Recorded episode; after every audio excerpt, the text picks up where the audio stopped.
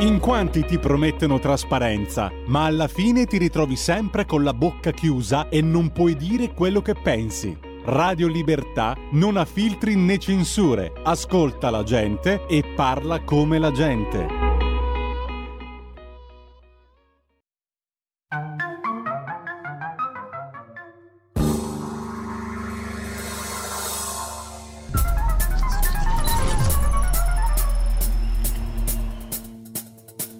Va ora in onda Zoom, il drive time in mezzo ai fatti con Antonino Danna.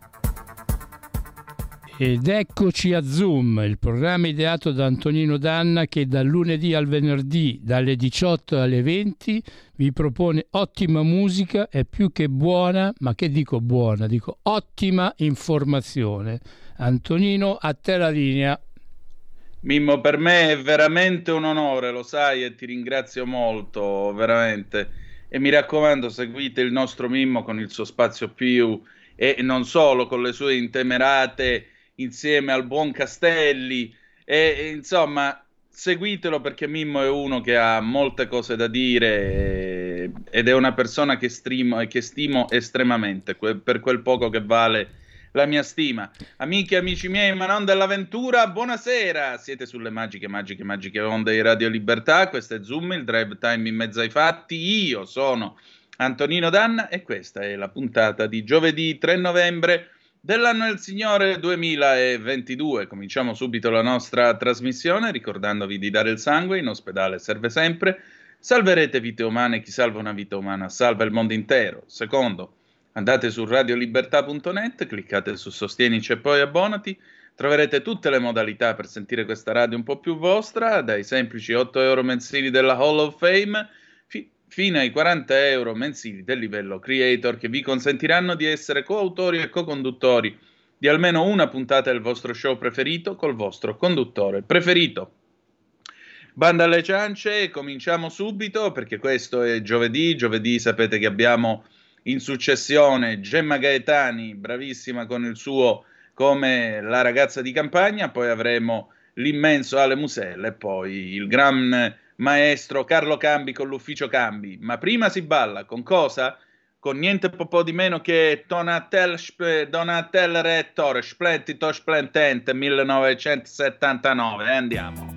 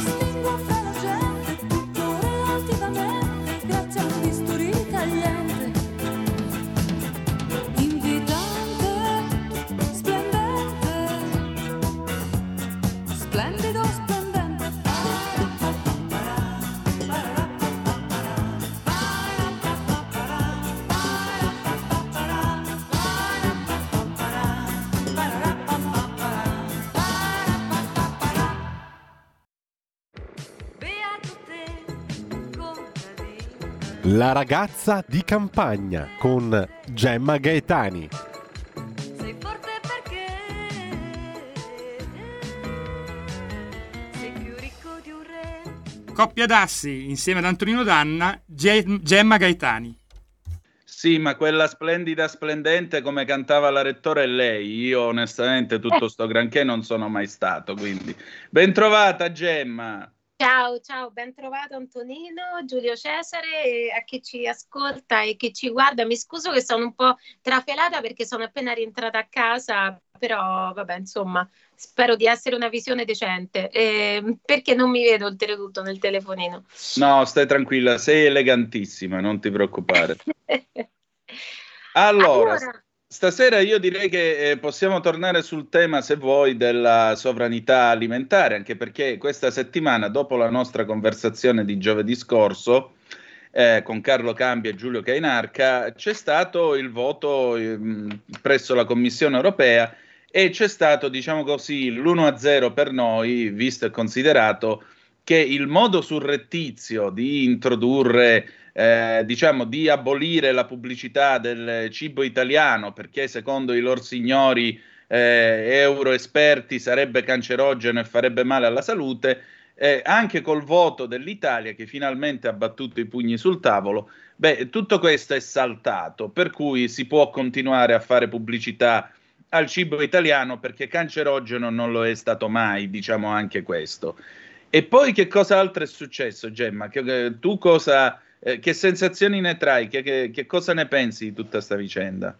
Allora, ti spieghiamo questo a chi ci ascolta, che chiaramente l'Europa funziona quasi come un'azienda, quindi si trattava di un piano di promozione dei cibi, dei prodotti agricoli, eccetera, tutto ciò che riguarda il cibo, europei, in Europa e fuori dall'Europa quindi un investimento pubblicitario sostanzialmente, ma anche decidere poi da, a chi andare ad offrire eh, questi cibi e così via. Quindi l'intenzione era quella di farci un pochino lo sgambetto, cioè di portare avanti quella che si potrebbe definire la politica del Nutri-Score, no? cioè eh, diciamo demonizzare barra negativizzare, se proprio non vogliamo trasformarli in demoni, ma comunque dare una narrazione abbastanza negativa dei nostri prodotti, no? E volevano in realtà fare questo, quindi investire eh, me- meno denaro, non so, i consorzi per esempio DOP eh, prendono dall'Europa eh, dei soldi che usano per fare campagne pubblicitarie, naturalmente campagne di eh, impostazione europea, naturalmente, no? Eh, però sono progetti appunto finanziati dall'Europa. Quindi tut- era tutto un paniere, diciamo così, eh, e-, e, volevano ecco, diminuire eh, l'importanza di alcuni prodotti all'interno di alcuni prodotti di produzione appunto italiana. Quindi la cosa in realtà è stata fermata, Lollo Brigida anche si è espresso contro e quindi per il momento, diciamo, come si dice, è stata messa una, una toppa, ecco. Però sicuramente secondo me mh, questa, questa guerra, che è più una partita a scacchi, in realtà continuerà. Sì, io Perché... credo che sia un discorso di ampio respiro e ci riproveranno sicuramente. Sì, perché come diceva anche Carlo Cambi l'altra, l'altra settimana, cioè qui la questione non è tanto culturale, anzi secondo me non è per niente culturale, è una questione economica e le questioni culturali sono usate come eh, per, per, sfondare, diciamo così, il muro dell'opinione pubblica. Quindi non ti dico, ma sai che grande mercato che hanno i salumi italiani, come possiamo accaparrarci noi quel mercato vendendo finti salumi? Non ti dicono così, però ti incominciano a dire che eh, il salume fa male, la vera dieta mediterranea eh, prevede di mangiare meno salumi, eccetera, eccetera. Però per esempio non è che in virtù di questo allora vietano per dire alla Germania di produrre i finti salumi italiani o quei salumi che imitano quelli italiani e spedirceli in tutti i nostri supermercati e discount per esempio, no? Quindi è chiaro che sono dei, dei pretesti e che ehm, è una guerra, diciamo, molto elegante, molto sottile, è una guerra di, di concetto, non è una guerra a cazzotti, però è una guerra di tipo economico. Quindi ehm, io l'altro sabato ho parlato coniato questo concetto un po' eh, così che può sembrare sciocco, però in realtà secondo me invece non lo è per niente, della sovranità alimentare in, eh, in me, cioè in ciascuno di noi, nel senso che come ripeto, noi possiamo fare ben poco per quanto riguarda la produzione, il, la distribuzione e il consumo del cibo più di tanto noi non riusciamo fa- a fare perché noi non produciamo e non distribuiamo, perché c'è anche un discorso importantissimo di, di distribuzione del cibo. Ehm, però noi possiamo intervenire tramite il consumo e quindi più che stare a fare a cazzotti eh, con chi continua a raccontare la, il concetto di sovranità alimentare eh, come eh, appunto l'atteggiamento di persone eh, che, che, hanno il cervello equivalente a una pietra e che quindi vogliono ribattezzare ananas o l'ananas, eh, più che perdere tempo a discutere con queste persone, secondo me è il caso di ehm, procedere con ancora più eh, convinzione secondo una strada che poi noi già conosciamo perché noi già siamo comunque a favore di una sovranità alimentare, no? non siamo spostati certo. verso la bilancia, verso la, la, non abbiamo l'ago della, non ci piace che l'ago della bilancia sia spostato verso la globalizzazione selvaggia, per cui io mi mangio della pasta, penso che sia italiana e invece non è così perché è stata prodotta in Cina con il grano che proviene da un'altra parte e, e così via. E, ehm, quindi, so, tra l'altro, è successa oggi questa cosa: hanno mandato in giro un finto, eh, un finto decreto anti-rave nel quale c'era scritto uno, una foto, non so se l'hai vista. Hanno dovuto, dovuto fare delle, hanno dovuto fare delle precisazioni i politici e i giornalisti per dire che era un fake, nel quale avevano inserito che eh, il eh, rave non era autorizzato se non si usava musica. Eh, ehm, autoctona. Ah, mamma mia.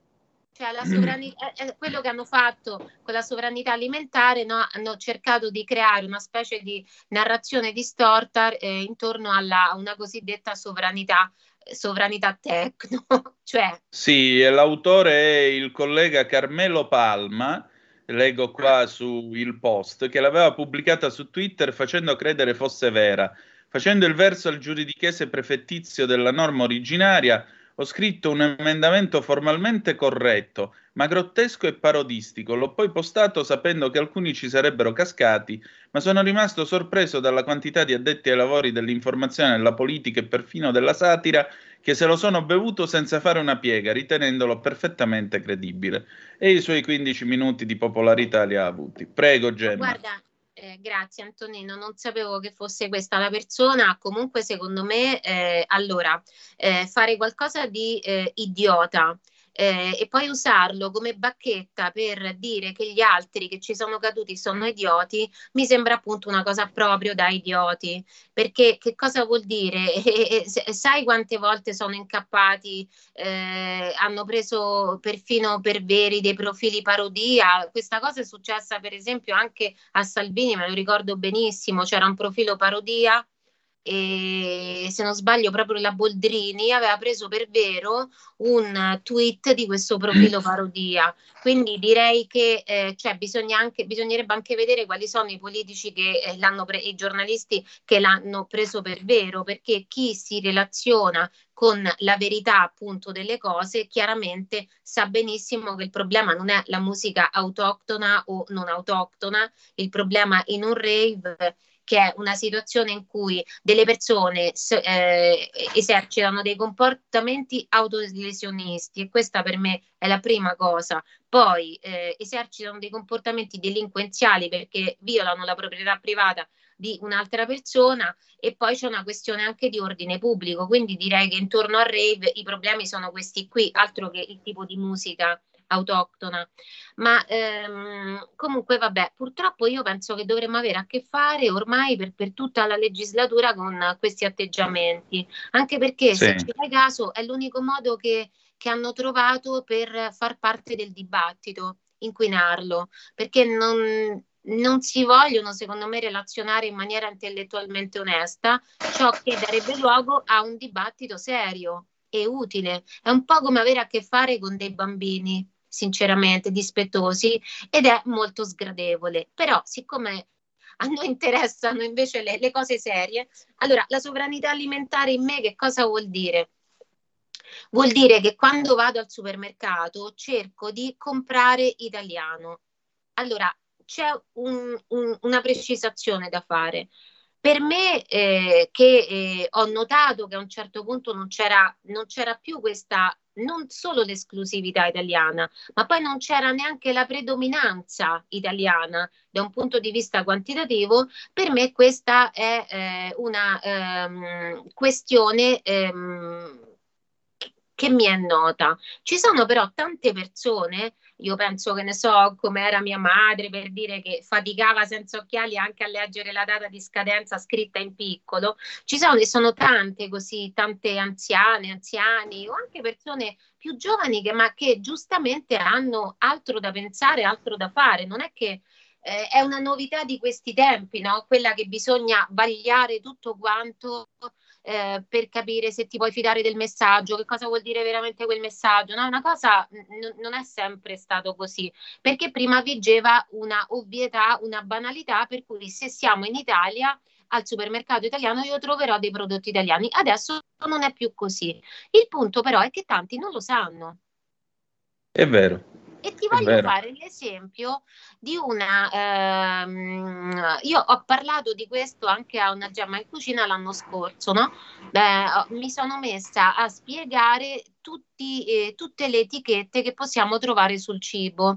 E per esempio, quando ho parlato del tonno, ho spiegato che per capire se un tonno è italiano bisogna controllare qual è la zona FAO di provenienza. La nostra, quella del Mediterraneo, è la 37. Allora, ehm, a te pare normale che noi siamo quasi un'isola? Vabbè, una penisola, comunque abbiamo tantissimo mare intorno. E quando andiamo al supermercato e prendiamo in mano una confezione di una cosa che si chiama tonno, possiamo metterci la mano sul fuoco che non sia tonno italiano? Cioè siamo arrivati a questo punto che tu c'è una denominazione nuova. Se tu vuoi il tonno italiano, adesso sai come lo chiamano? Tonnetto come? del tonnetto del Mediterraneo. E che senso ha?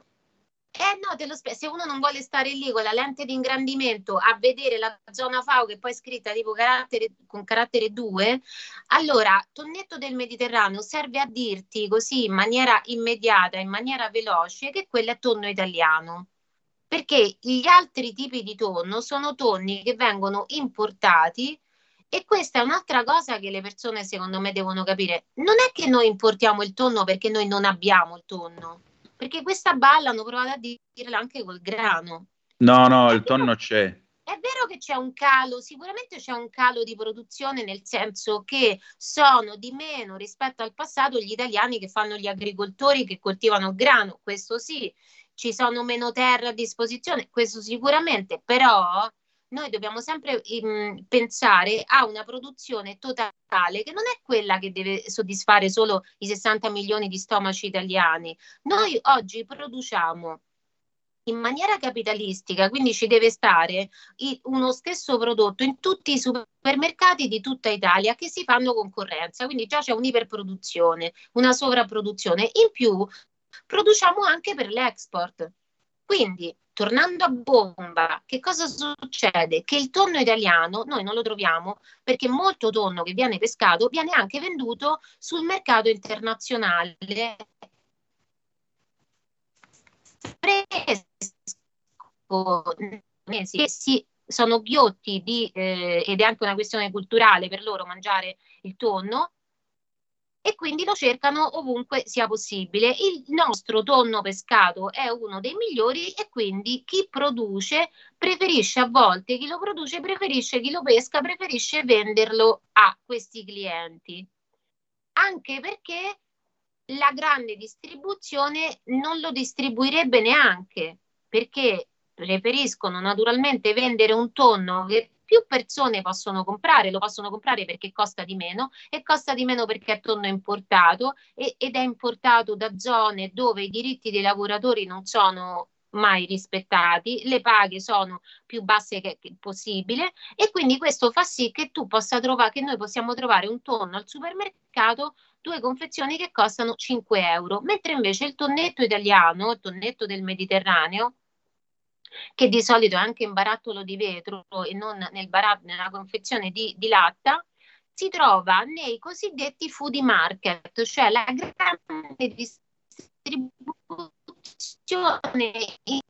in massima non ce l'ha. Lo puoi trovare per esempio da Italy, lo puoi trovare a Natura Sì, però costa per esempio 200 grammi costano 9 euro sì. più o meno che è quasi il doppio di quello che costa un tonno normale. Allora, io per esempio, anche qui, no, vedi, noi ci troviamo di fronte a un dilemma. Che cosa facciamo? Ehm, diamo fondo a tutte le nostre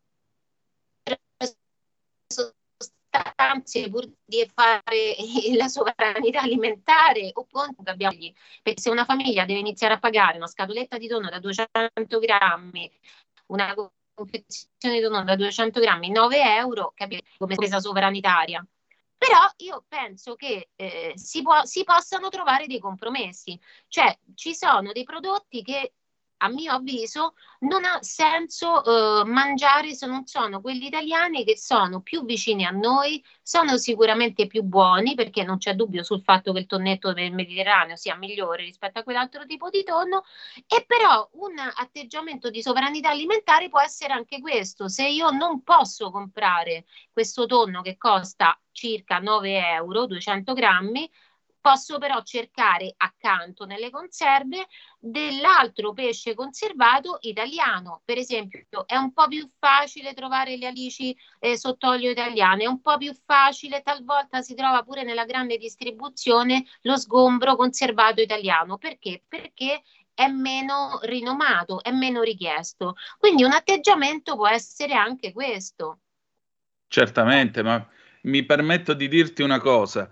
Eh, io direi di essere anche glocal, come si dice adesso, perché c'è tutta un'Italia di mercati comunali ne, che noi dobbiamo riscoprire, perché tu facevi l'esempio del tonno, lo dici a me che sono i Vibo Valencia dove abbiamo pescato tonno per 2500 anni e lo mettevamo pure sulle monete dell'antica Grecia, della Magna Grecia. Eh, fino all'anno 2000 un chilo di tonno costava 5.000 lire 5.000 lire e te l'affettavano sotto gli occhi al mercato generale a Vibo Valencia. Dopodiché, eh, grazie all'accordo con i giapponesi, il tonno l'estate non si trova più, non si trova più del peso che si trovava allora, perché parliamo di tonni da 250-300 kg in su, generalmente si arrivava anche a 400. Ora se un tonno arriva a 150 kg è festa grande. E soprattutto sono arrivati i giapponesi che pescano, lavorano a bordo, surgelano a bordo e se lo vanno a mangiare direttamente in Giappone. A noi sono rimaste le, va- sono rimaste le vasche in mare davanti a eh, Vibo Marina, al largo di Vibo Marina, dove il tonno viene allevato, perché poi dalle mie parti, lo sapete, c'è tonno callipo, tonno sardanelli, tutte queste realtà qua che lavorano il tonno e ti fanno la conserva di, eh, di tonno, appunto, il tonno in scatola.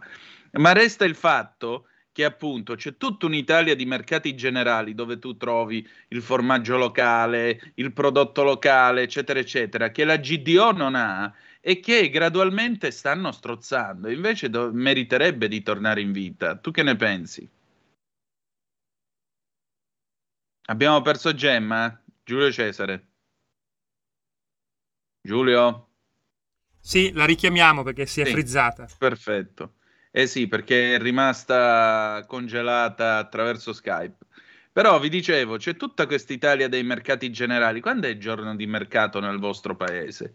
Que- vi ricordate il barbanera, quello verde, quello piccolo tascabile? Eh, lì c'è sempre segnato per tutte le regioni d'Italia, tutti i comuni, almeno una volta c'era. Quando era il giorno di mercato e che cosa si poteva trovare? A Vibo Valencia, per esempio, è il sabato. E quindi il sabato capitava, se non c'era scuola, io andavo eh, con mio papà, pigliavamo l'R4, caricavamo eh, frutta, caricavamo quello che c'era, lui amava comprare la frutta a casse, per cui nell'R4 si metteva tutta questa botanica e si portava a casa. Oppure appunto c'era la possibilità di comprare il pesce quando era stagione dalla, nella pescheria del mercato generale e ti affettavano il tonno sotto gli occhi. Oggi se vuoi vedere un tonno affettato devi andare in un sushi bar o devi comunque guardare una pubblicità perché con quello che, to- che costa adesso il tonno fresco veramente c'è da accendere un mutuo come, come diceva Gemma anche questo è toglierci sovranità alimentare anche questo è non essere padroni del nostro portafogli della nostra, del nostro mare del nostro mare 8000 km di coste non una Gemma ci sei? Ci sono, ci sono. allora, ecco, allora ti stavo volevo, dicendo. Volevo dire... Sì. Dimmi, vai, vai. No, volevo dire questo, che eh, c'è però qualcosa di... c'è una piccola sorpresa, nel senso che in realtà nella GDO, perché io osservo veramente molto al supermercato, ci sono dei mm. prodotti locali che si trovano. Cioè, perché non dobbiamo neanche ora mh, mm, ecco, co- mh, mm, fare come fanno dall'altra parte e criminalizzare la grande distribuzione organizzata, perché in realtà, per esempio, la maggior parte dei formaggi locali si trovano nel, in qualunque supermercato. Ora non sto a fare i nomi, però non lo so, il PAM, l'S lunga, tutti quanti, se, se io invito, se, ma lo saprà secondo me chi ci segue, ma eh, vi invito, se non lo sapete, a dare un'occhiata al banco dei formaggi e troverete i formaggi locali, ci sono sempre, è impossibile che non ci siano, così come anche i salumi locali. Per esempio, qualunque supermercato o eh, alimentari si chiamano a Roma, negozi di, che vendono appunto generi alimentari di Roma, ha le salsicce di fegato che qui ecco. per esempio al nord non ci sono. Perché? Perché sono un prodotto locale. Quindi eh, facciamo attenzione nel senso che ci sono dei prodotti che sono talmente eh, gli, che conviene talmente tanto vendere ad altri che non li troviamo nemmeno con lanternino. Poi ci sono altri prodotti, anche la frutta, la verdura, non possiamo affermare che ci sia ora un'assoluta, uh, uh, un 100% di prodotti tutti stranieri. Secondo me l'obiettivo è quello, al momento non è così. Quindi tu magari trovi il limone italiano e accanto il limone, che ne so, egiziano, per, per fare un esempio. Allora se tu Ecco, questo è un altro consiglio no, di, per esercitare sovranità alimentare tutti i giorni. Quando cerchi una cosa, guarda se c'è quella italiana. Se c'è quella italiana accanto a quella straniera, compra quella italiana. Se costa un pochino di più, fai, fai una valutazione.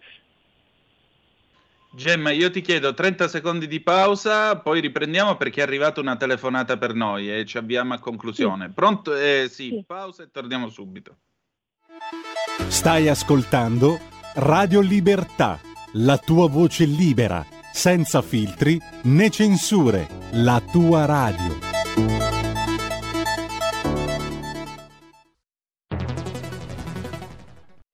C'è chi te la racconta sbagliata e chi te la racconta male. C'è chi te la racconta tagliata e chi te la racconta al contrario e chi non te la racconta affatto. QDS te la racconta giusta. Ogni giorno la tua terra, il suo presente, le sue attese, la sua volontà di rinascita. Leggi, abbonati, scegli il quotidiano di Sicilia.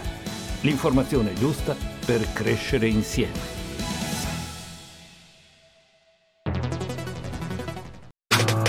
Stai ascoltando Radio Libertà. La tua voce libera, senza filtri né censura. La tua radio. E la linea torna subito a Gemma Gaetani e Antonino Danna. Grazie condottiero Giulio Cesare Carnelli. Allora prendiamo subito questa telefonata per Gemma. Pronto chi è là? Pronto? Uh, Antonio da Venezia, buona, buona serata a tutti. Ben trovato. Eh, salve, buondì. Niente, eh, siccome le paghe si stanno balcanizzando, diciamo il termine così, si stanno sempre di più abbassando perché ormai è una vergogna. Per esempio io lavoro in agricoltura, no? E lavoro a chiamata, faccio tre mesi all'anno, eh, tre mesi all'anno quattro mesi di lavoro. Perché dopo vabbè, mi sono adattato un attimino, ci ho sette anni perché so portare, so fare le cose così. E niente, sono riuscito a trovare quei 3, 4, 5 mesi, no? Però eh, come si fa ad andare avanti con 6,40 euro, 6,50 euro all'ora lordi? Cioè in Italia dobbiamo capire una cosa, bene le aziende, va bene tutto quanto, perché anche dalle parti mie, sì vabbè, io lavoro per un'azienda, no? Lavoro a chi è chiamata sera, vivo un'azienda, lo so, grande cantina, gran corpo, grande, grande, so, fatturava 100 milioni, non so, ma molto grande, no? E vado via a 6,50 euro all'ora, ma dove vogliamo andare? Io vado sui supermercati, cioè se devo andare a fare la spesa, no? Fortuna ho quel pezzettino di orto, ancora per poco perché adesso è morta la mamma, quindi mi devo vendere la casa e tutto, perché con questa paga qua non è che te la faccio andare avanti, non voglio chiedere la carità a nessuno. Però come si fa a continuare ad andare avanti con queste paghe qua? Quando invio un CV in Germania e mi dicono quant'è la paga? A me adesso sono 12 euro all'ora lordi eh, la paga base. Cioè qua non so dove stiamo andando, come pensiamo di vivere? Ma poi capisco tutto, capisco le aziende, capisco tutto, ma noi non pensiamo a vivere così. E ci a prendere formaggi, io, io, io, il formaggio lo vedo con l'occhio, ma nemmeno quello al supermercato. Cioè, ormai. Bisogna dire un attimo come si fa ad andare avanti qua? Bisogna cambiare un po', tutta anche questa paga di queste persone che lavorano, che lavorano perché faccio lavori in collina, guarda, spara la via più presto possibile perché non ce la facciamo più ormai. E qua non sono solo io, ma c'è tanta gente che vorrebbe telefonare ma ha detto che non ha il coraggio di telefonare, però tantissima gente che lavora con me, cioè è stufa ormai. Non si può più lavorare per, per queste paghe qua, è da miseria proprio. Grazie, scusate il disturbo. No, non è disturbo, grazie intanto. È un tema quello dell'impiego nell'agricoltura e soprattutto degli stipendi e delle paghe, specie per chi è stagionale. È un tema molto delicato e molto spinoso. 6,50 euro lordi l'ora significa 3,25 euro netti l'ora. Chi di voi vorrebbe lavorare per 3,25 euro netti l'ora? Gemma, prego. Eh, purtroppo questo questo è infatti quelle cose, vedi, è quello che dicevamo prima, comunque combacia con questo, no? Cioè c'è tutto un aspetto qui, tutte queste, permettimi di dire proprio la parola, tutte queste stronzate che dicono a sinistra, io sono veramente stanca di sentirle perché qui eh, l'ananasso, queste, qui le questioni sono serie, sono profonde, sono strutturali. Infatti il Signore a, a, cui faccio tanti auguri nel senso che eh, gli dico di tenere duro perché forse si dovrebbe smuovere qualcosa anche in questo senso, eh, racconta un, un, altro aspetto. Racconta un altro aspetto, cioè che eh, un, um, un, come, come, si può dire, un attacco in qualche modo no? eh, all'agricoltura, alla produzione agricola e quindi alla produzione alimentare è, arrivato purtroppo anche in questo senso sempre dall'Europa, perché noi dobbiamo dire la verità che ecco l'ingresso eh, in, in, nell'euro che comunque il potere d'acquisto di tutta una serie di stipendi e di compensi è diminuito perché questo riguarda non soltanto l'agricoltura e questo è lo scenario che si trovano di fronte per esempio anche i giovani, che infatti piuttosto che stare in Italia no? a, a, provare, sì. a, mettersi, a mettersi in gioco, prendono, fanno direttamente la valigia e se ne vanno perché dicono preferisco andare a, lav- a fare il cameriere in Germania no? Piuttosto che provare a fare l'agricoltore, il piccolo imprenditore in Italia per poi ritrovarmi tra tre anni che non riesco neanche a pagarmi un caffè al bar. Perché purtroppo la situazione è questa, cioè sono questi i fatti veri di cui questo governo secondo me io ho sentito che comunque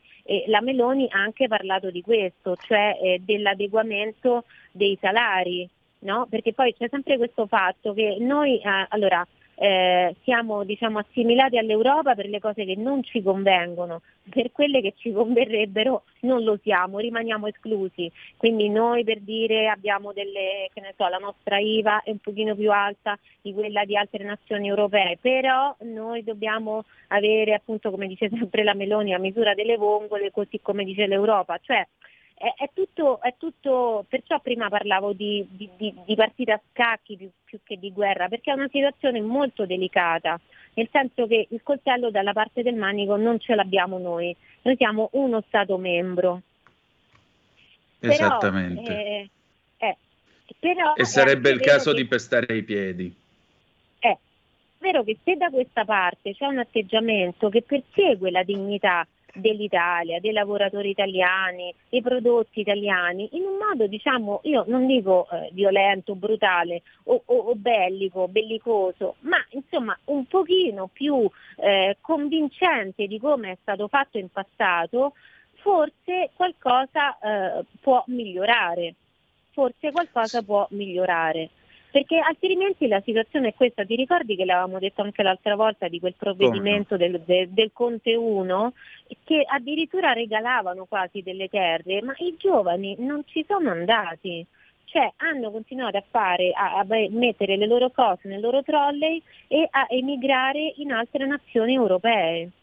Perché eh, perché non è che le cose si cambiano in un minuto, cioè noi qui troppe cose dobbiamo, dobbiamo rettificare, sono veramente tante, non è soltanto la quota dei, delle scatolette di tonno italiane al supermercato normale, ma sono tante altre, cioè c'è tutto un mondo prima della scatoletta di tonno eh, di cui non si dovrebbe parlare di più, bisognerebbe farlo parlare di più, bisognerebbe ehm, spingere i politici ad occuparsi di queste cose e, e quindi eh, ha, ha, presentato una, una testimonianza, secondo me, questo signore che ha chiamato, molto importante, molto importante.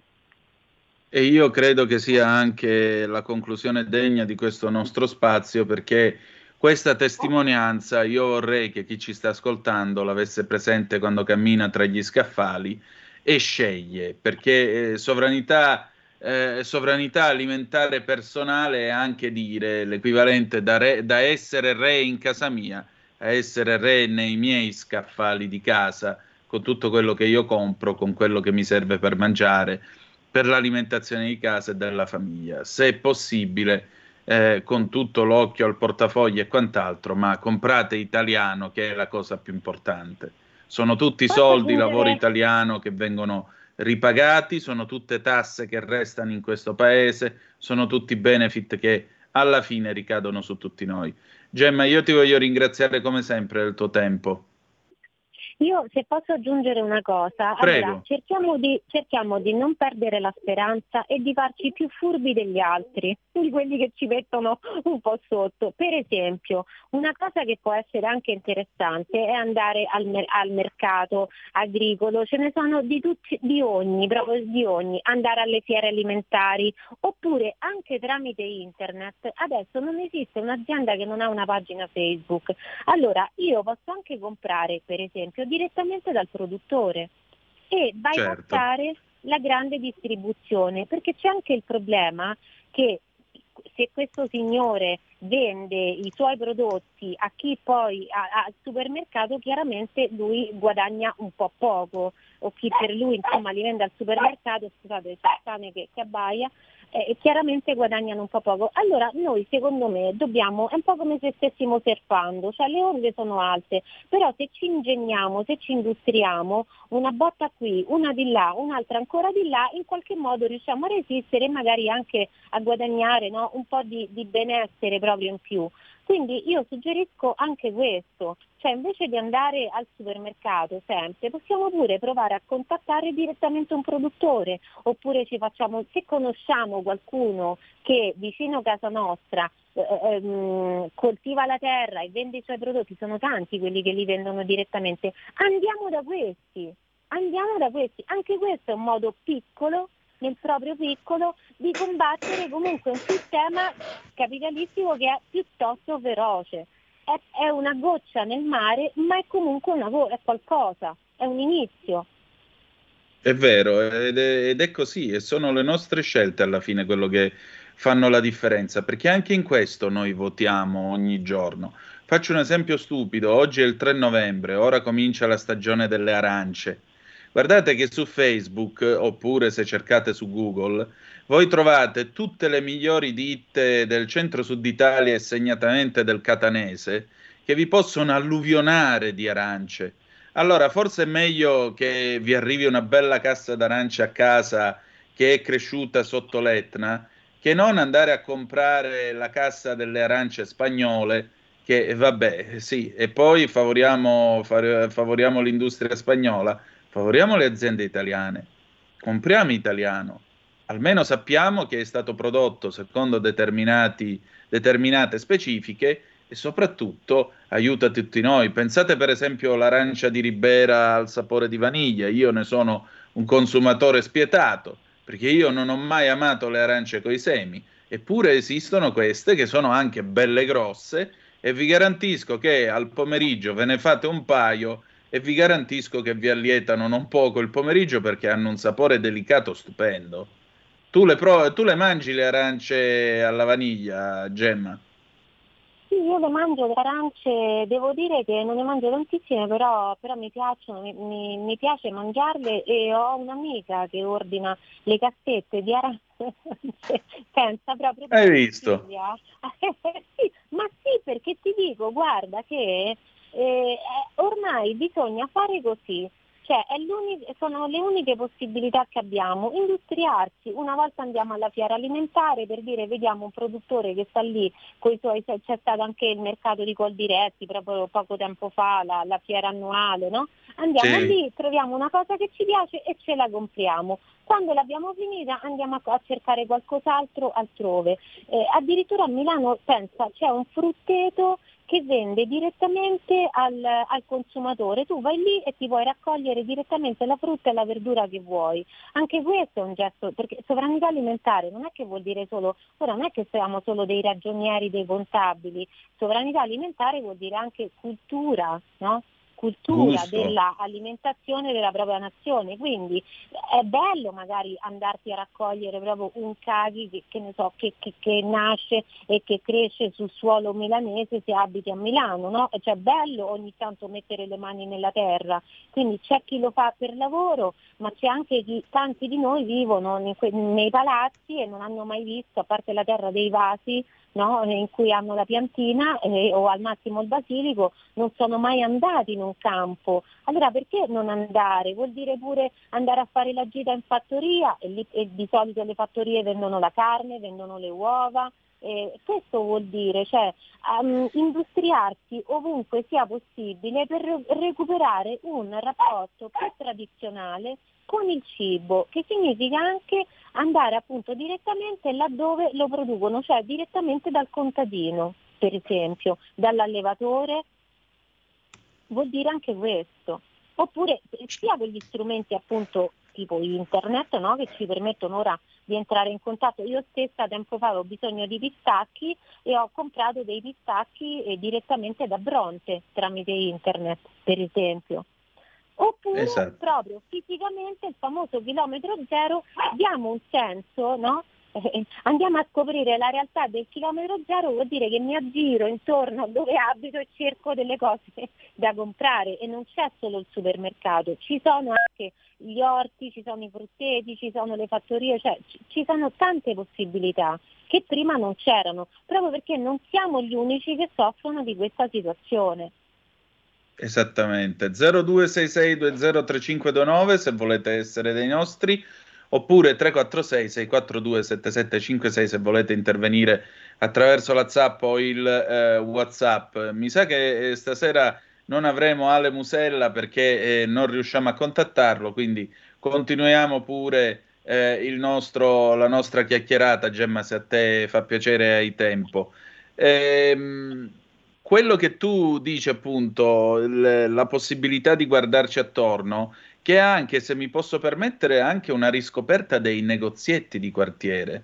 Cioè la famosa spesa con la famosa sporta o borsa della spesa che si usavano, che usavano le nonne e le bisnonne, almeno fino a quando nel 57 proprio a Milano in Viale Regina Giovanna aprì il primo supermercato, ma l'idea di poter girare e vivere il proprio quartiere, di poter eh, frequentare il fruttarolo, frequentare la macelleria e così via, e avere la possibilità comunque di localizzare, eh, di, di vitalizzare quelli che si chiamano i business locali, business che ormai però quasi tutti hanno due o tre prodotti speciali che vendono attraverso Facebook. Penso per esempio a tante macellerie eh, fiorentine che ti vendono la bistecca fiorentina, la puoi ordinare e ti arriva a casa col corriere. Ovviamente poi te la devi cuocere tu, non ti arriva, già cotta. Oppure appunto tutte queste aziende che vendono direttamente eh, la frutta, i formaggi e così via.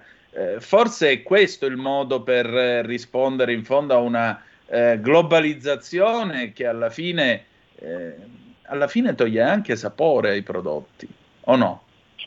Beh sì, perché la globalizzazione comunque può, ehm, può, esistere laddove c'è un mercato appunto di tipo capitalistico, quindi iperindustrializzato. Se fossero, se fossero rimasti tutti i negozietti non saremmo arrivati al livello della globalizzazione. Quindi ehm, agire diciamo, in, in, chiave, mettiamola così, eh, prendetele con le pinze queste parole, sennò sembra veramente la... sembra, sembriamo un po' l'assemblea del, del PD, no? Però, però diciamo per agire in maniera... Mamma mia che spettacolo! No, perché sono loro, questi sono concetti che hanno sempre in bocca loro, però poi in realtà nella, nella pratica eh, in realtà favoriscono questo tipo di mercato.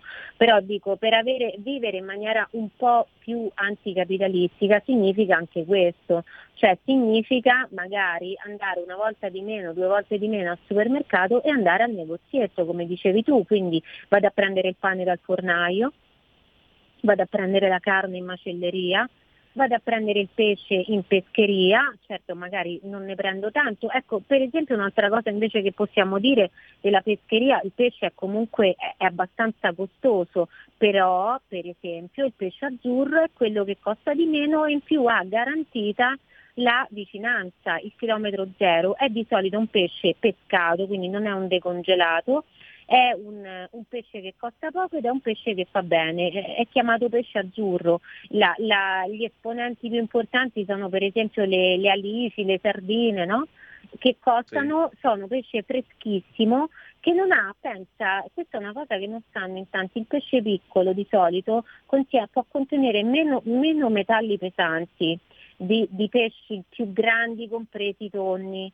Quindi mangiare un pesce di questo tipo, no? Ehm, per esempio fare, che ne so, ci sono delle ricette, eh, si fanno sia le alici, si, fanno, si spinano e poi si, si friggono, eh, si fanno in pastella, appunto si passano in, in, farina, uovo e poi dopo si friggono, ma eh, si, il pangrattato scusa e poi si friggono, ma si possono fare anche in tortiera, no? Sono questi dei piatti che anche qui chiamano in causa la sovranità alimentare perché sono dei piatti della tradizione.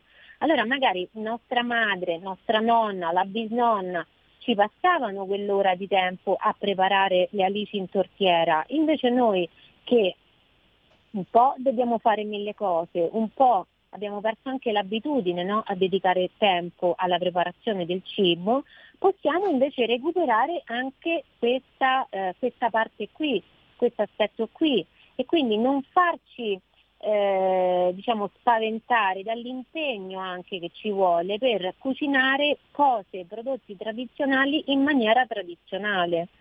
Possiamo per esempio adoperare dei trucchetti, non ho tanto tempo, allora che cosa faccio? Posso per esempio cucinare la domenica, posso preparare più porzioni, ci sono i contenitori ora per fare il sottovuoto in casa che costano, cioè ci sono le macchinette che costano veramente poco, io addirittura, eh, tanto eh, cioè, non è che mi vergogno a dirlo, l'ho presa con i punti dell'S lunga, ho preso la macchinetta che serve per, fare, per aspirare il sottovuoto e quindi conservare una pietanza in questi contenitori più a Comodissima. Lungo, anche 5 volte di più rispetto a come si conserverebbe semplicemente messa in frigo. Questi sono piccoli trucchetti che ci aiutano, da una parte ci fanno riscoprire il piacere di cucinare qualcosa appunto come avrebbe fatto una nostra nonna, dall'altra parte eh, che succede poi? Che io mi cucino una cosa così buona, genuina, quindi mangio bene, in più ho anche risolto il problema di prepararmi magari il pranzo la cena per le prossime due volte, perché una volta che mi ci metto faccio un po' di più e lo conservo. Quindi tutte sono, sono secondo me ehm, eh, strategie eh, che si possono applicare eh, a vari livelli. Eh, riscoprire comunque il negozietto è una cosa molto sensata che hai detto. Ma guarda, io sono di questo parere anche perché al di là della, della, della questione business è anche la dimensione umana, perché sì, va bene, tu arrivi all'ipermercato, trovi la frutta già incartata, pre, pe, pesata e così via vai al banco della carne, trovi già i tuoi quattro hamburger nella loro plastica, il prezzo e quant'altro. Ma già solo che tu entri e puoi parlare con il, il macellaio, farti dare dei suggerimenti, qualche ricetta, qualche cosa, queste cose. Eh, sì, magari puoi trovare quello che è appassionato e allora magari trovi il macellaio bravo anche al supermercato della GDO che ti spiega questa la puoi fare così, cos'ha e così via. Ma tanti altri, niente, ti tagliano, ti affettano la carne e basta. Come la posso fare? Alla griglia, arrivederci. E poi, buh. Insomma, c'è una... Dimmi, dimmi. Dell'omologazione. No, questa è una cosa esatto. importante perché io ho, ho, avuto difficoltà quando ho fatto delle videoricette con la carne, no? Partendo magari da libri appunto seri, insomma, no? Cioè libri che, che divulgano le ricette co- come si deve, magari mi era, erano indicati proprio dei tagli precisi di carne. Beh, io al supermercato ho provato prima al supermercato, io non l'ho mica trovati quei tagli di carne e sono andata dal macellaio, dove invece li ho trovati. E, e, e magari ti ha pure suggerito qualcosa. Sì, assolutamente sì. Questo per dire che il rischio del supermercato è anche quello della massificazione, cioè quei prodotti minoritari, no? con il tempo, le cose ehm, che a Roma per esempio chiamano quinto quarto, cioè tutta quella parte di scarto no? dell'animale che però invece fine eh, non dico che è più buona del, del, del filetto, però è altrettanto buona tutta quella parte lì, di, man mano se ci fai caso che passa il tempo, ne trovi sempre di meno tipi al supermercato. Ti faccio un esempio, quando abbiamo fatto, ho fatto per esempio la videoricetta del, del supplì eh, alla romana, ho, ho preso questa, mm, questa ricetta eh, che è quella tradizionale e che prevede l'uso del, ehm, della salsa di pomodoro, del sugo di pomodoro eh, con le rigaglie di pollo che sarebbero praticamente eh, i fegatini, i cuoricini, sì. eh, i durelli, ehm, ehm, i, ehm, la cresta addirittura, le creste del pollo. Allora, io sono riuscita a trovare soltanto i fegatini al supermercato, perché tutta questa parte qui, poiché non c'è più il pollo intero, che invece magari al macellaio lo trovi, non c'è più il pollo con la testa, le zampe e qualche penna no? che magari le nostre nonne sapevano, no? si faceva bruciare sulla Come fiamma no? per spennare completamente questo, questo povero pollo che poi sarebbe finito nel nostro piatto. Ecco, tu oggi queste, questi, questi, eh, queste merci, chiamiamole così, residuali, no? non le trovi trovi tutta la stessa carne, c'è scritto macinato, un altro po' non c'è scritto neanche che tipo di animale, che carne è di che animale esatto. è. Allora andare al negozietto significa, significa non solo riscoprire queste cose che le avevamo dimenticate, scoprirle se non le conosciamo, come per esempio è stato per me.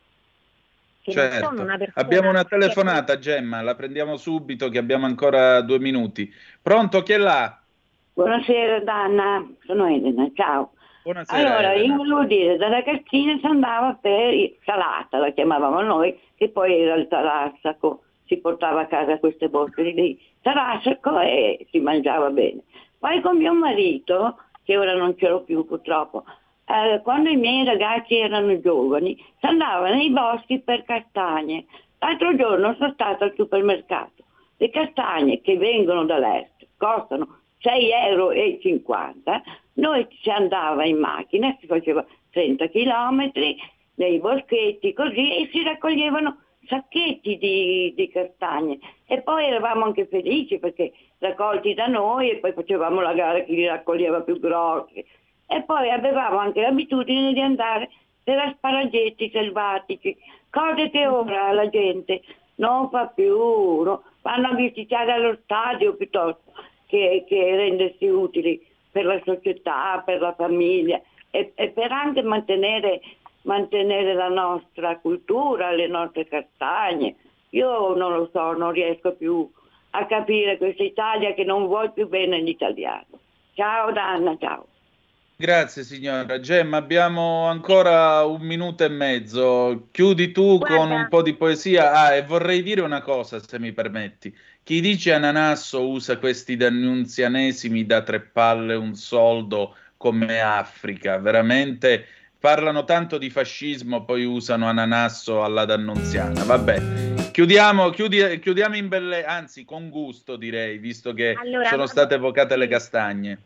Voglio dire una cosa che Anna, la signora Anna, ha detto un'altra cosa importantissima. Adesso anche questa è una cosa che va di moda, la, lo chiamano alla straniera foraging, ma in realtà è quando andavamo per i prati in primavera, per esempio a Roma si andava a raccogliere la cicoria.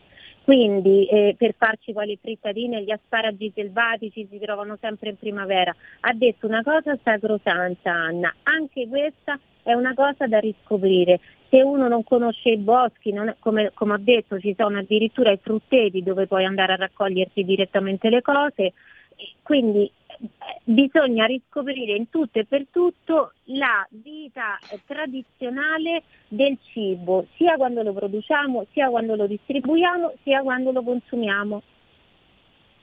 E con questo direi che non avremmo potuto chiudere meglio. Gemma, io ti ringrazio veramente come sempre del tuo tempo, grazie davvero. Grazie a te Antonino, grazie tante a tutti, ciao. ciao. Buona serata. Allora, vi ricordo che Gemma la trovate do, sabato alle, un, alle, scusate, alle 10 e mezza con il suo bellissimo Una Gemma in cucina e eh, il lunedì su eh, La Verità, sulle colonne della Verità col suo spazio salute e benessere. Ecco Questa Antonino ti tra... correggo, Gemma è dalle 11 a mezzogiorno. Scusa, 11. T- Tax Girl Perdona. dalle 10 alle 11 con Giorgia Paccione di Bello, da questo sabato torna. Esatto, ho il piacere di dirvi che torna Giorgia Pacione di Bello sabato con Tax Girl alle 10 dopo il garage dell'Alfista.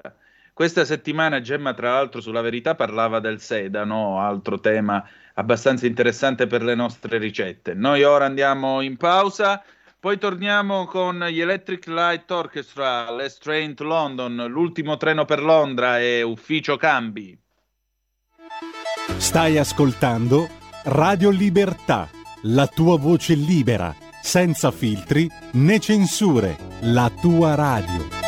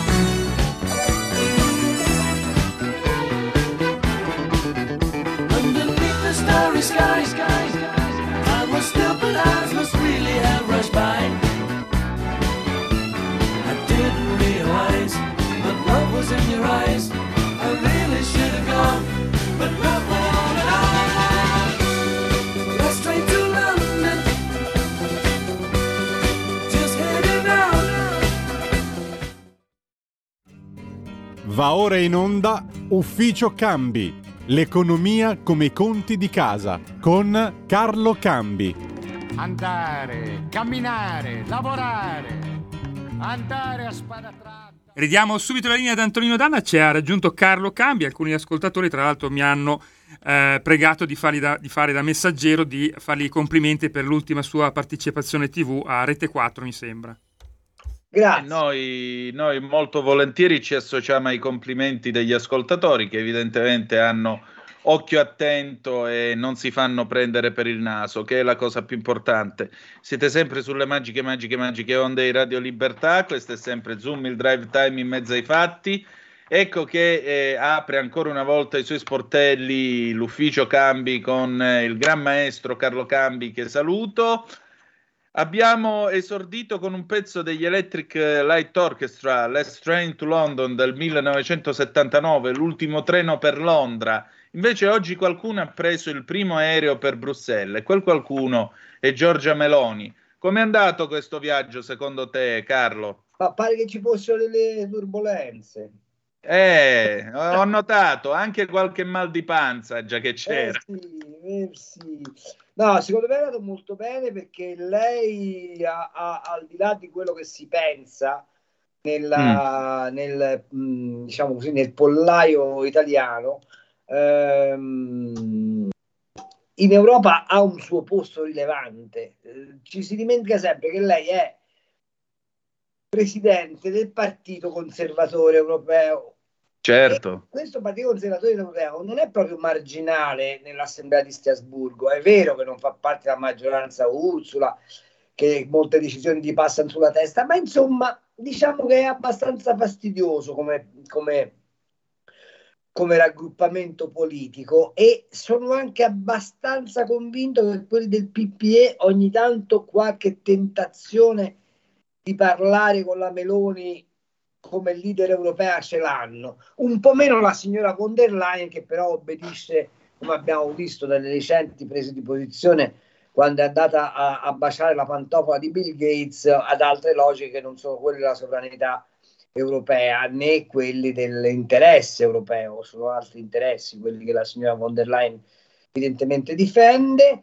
Eh, mi ha fatto molto ridere che noi siamo andati a parlare eh, che, la, che, la, nostra Presidente è andata a parlare ovviamente della condizione dell'Italia e abbia in parte rimproverato l'Europa dei ritardi sul price cap del gas, comunque sulla politica energetica, e Dombrovskis, il vicepresidente della Commissione europea che ha la delega all'economia, che sarebbe poi il cane da guardia su Gentiloni sostanzialmente, eh, ha subito fatto capire che c'è un problema di debito dell'Italia. Ora, francamente, a parte che è, come dire, poco gentile, poco cortese farlo, ma Dombrovskis dovrebbe stare un po' zitto ultimamente, perché l'Europa rischia di andare a sbattere. Poi se mi darai un attimo di tempo ti racconterò del mio viaggio fatto a, a, a Budapest in questi giorni, ne, ne descriverò anche per la verità sul sito, eccetera, eccetera,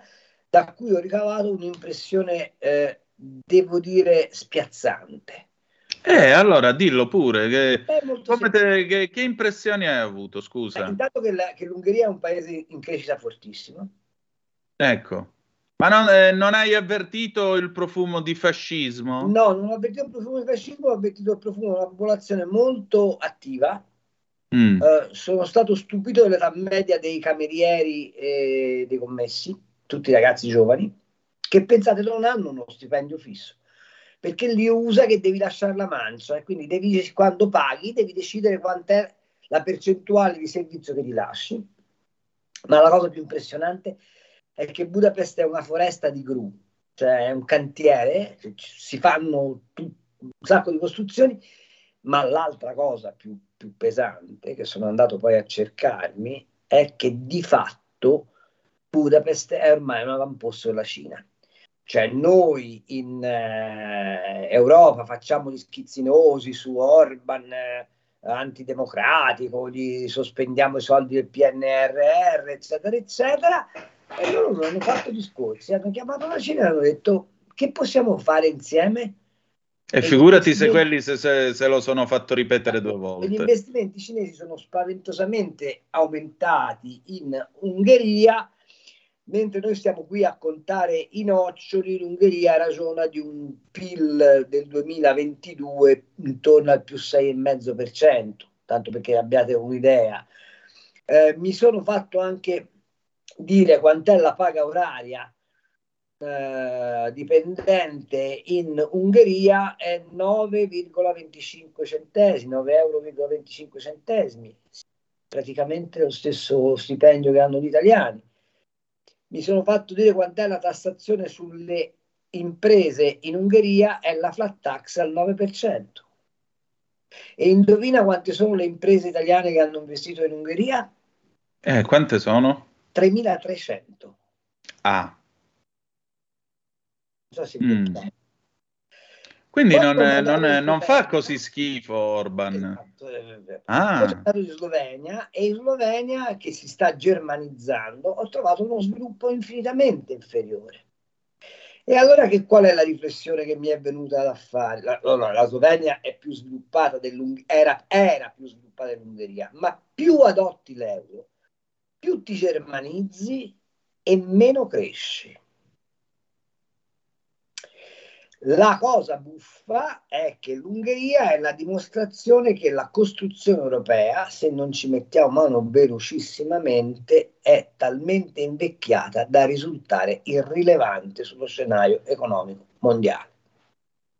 Però Carlo, una cosa, tu dici gli ungheresi hanno chiesto ai cinesi di intervenire, quelli mm, non se lo sono fatto ripetere due volte, figuriamoci, e quindi investimenti cinesi a manetta in Ungheria. Ma noi altri sbaglio avevamo fatto una via della seta? Qual è la differenza? Che la cosa era la via della sete. Ah. Cioè, che noi... Certo che tutte le fortune noi altri, eh? E noi facciamo la via della seta, la facciamo a capocchia, mm. eh, ma manteniamo la tassazione sulle imprese al 43%. Bene.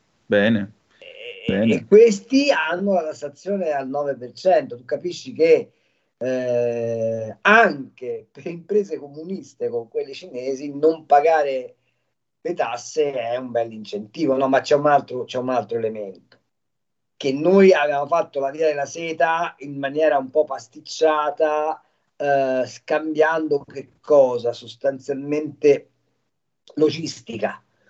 Questi hanno invece messo a disposizione terreni, la seconda università del mondo cinese sorgerà in Ungheria, quindi li, li indottrineranno da bambini, ma la cosa straordinaria è che tutto l'automotive che noi non riusciamo più a controllare perché con la scelta della von der Leyen di fare lo stop ai motori endotermici, poi so che parlo con un appassionato di cavalli vapore. Una decisione suicida. Ha, ha, prodotto nella nostra impresa un contraccolpo, ma siccome l'Ungheria non aveva quel tipo di impresa, oggi l'Ungheria è un presidio tecnologico fondamentale per i cinesi perché quasi tutto quello che va prodotto per fare una macchina elettrica si fa in Ungheria. Certo e quindi che so, gli avvolgimenti di, di rame, quindi la finitura delle batterie, quindi la, la microelettronica al servizio del eh, si fa in Ungheria. Eh, per, que, per, quello che saranno poi le macchine che i giapponesi costruiranno direttamente in Europa per vendercele, insomma, questo è, è poi il loro processo. E poi l'altra cosa, eh, scusami che pulisco un attimo la telecamera, ma la, l'altra cosa eh, stupefacente è il ritmo di crescita eh, delle costruzioni. Stanno costruendo ovunque, ehm, evidentemente hanno... E, e, e, c'è una cosa che mi ha molto colpito. Eh, che hanno sta, stanziato 103, 130 miliardi di fiorini, mh, tradotto eh, da noi, fammi fare due conti, 130 miliardi diviso 412, diciamo che siamo intorno agli 800 milioni di euro più o meno. Eh, che dovevano avere dall'Europa, ma siccome l'Europa gli ha congelato i fondi perché appunto sono fascisti, razzisti e tutto quello che, quello che vuoi. Ehm, loro non hanno sentito Cristi, hanno detto vabbè facciamo da soli. Sì, appunto, anche perché vorrei ricordare a chi ci ascolta che lo Stato di diritto di cui l'Ungheria starebbe patendo tutte le sofferenze da parte dell'Unione Europea, come ha spiegato Franco Bechis, appunto, eh, lo, il problema non è la questione che lì ce l'hanno con i gay, con questo e con quello. Il problema era semplicemente che l'Ungheria era stata lenta ad adeguare le sue norme di carattere amministrativo alla disciplina europea, ma non c'entrava assolutamente nient'altro. Questo era tutto il problema dello Stato di diritto in Ungheria. Però poi c'è una cosa che ti voglio raccontare che mi fa molto piacere dire. Dimmi. E cioè che tutta questa cosa qua, secondo me, ha un retro pensiero. Cioè? Perché se tu vai sulla piazza del Parlamento, che è una costruzione peraltro meravigliosa, bellissima, e comunque si vede da tutte le parti della città, in mezzo alla piazza c'è una specie di catacomba mm. con una balaustra di ferro con scritto 1956. Ah, giusto per ricordarlo. E c'è questa commemorazione, tra l'altro molto sobria nei, nel, nell'allestimento, ma, ma molto d'impatto dei martiri del 56 e io ho visto alcune signore, diciamo, attempate, che forse ricordavano quei giorni da bambine, piangere mentre guardavano i filmati. Ora, non comprendere che quel popolo porta ancora le cicatrici del comunismo profondissime nella propria anima e che quindi quando gli vengono fatti dei diktat probabilmente si ribella con la paura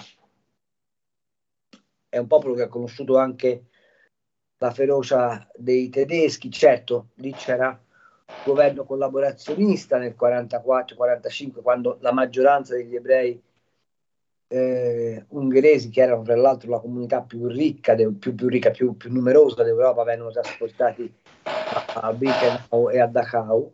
Eh, però loro hanno subito doppiamente gli orrori e a distanza di 12 anni l'uno dagli altri. Quindi è una popolazione che di fronte alla, come posso dire, alla secolarizzazione della vita ha sempre bisogno di, eh, eh, di dare una dimensione spirituale all'esistenza perché è l'unico modo che hanno per difendersi. Quindi alcune chiusure, diciamo così, o, o alcune tradizioni cattoliche molto radicate si spiegano anche in questo, ma ha fatto per esempio molta specie vedere passeggiare per Budapest delle ragazze in abiti oggettivamente discinti, anche perché faceva caldo pure lì, ma poi entrare nella Basilica di Santo Stefano e trovarla strapiena di giovani che stavano alla messa.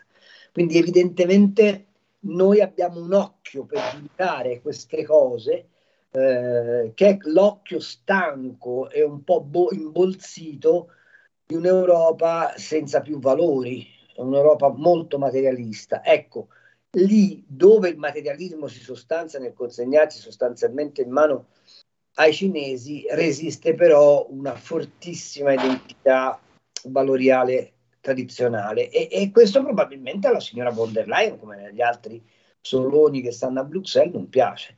Ma credo sia quello che Giorgia Meloni invece è andata a raccontargli oggi, che esiste un altro modo di intendere la comunità europea, tant'è vero che mi pare che lei abbia ribadito l'idea di far diventare l'Europa una confederazione, modello che peraltro ha funzionato benissimo in Svizzera, va benissimo in Germania, funziona straordinariamente negli Stati Uniti d'America, che ripeto, sono una confederazione di stati, non si vede perché l'Europa debba percorrere una strada di secolarizzazione, di annientamento delle nazioni in nome non si capisce bene della costruzione di che cosa. Insomma.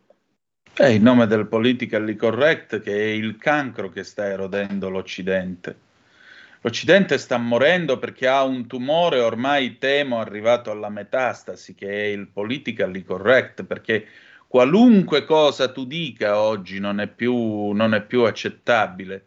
Sì. Io guardavo ieri sera, io ho, ho la possibilità, eh, perché è disponibile tra le app della Smart TV, eh, Rai Play e quindi ho accesso alle teche. Io l'altra sera era per me sabato 14 di ottobre del 78 e guardavo il ribaltone con Pippo Franco e le sorelle Goggi.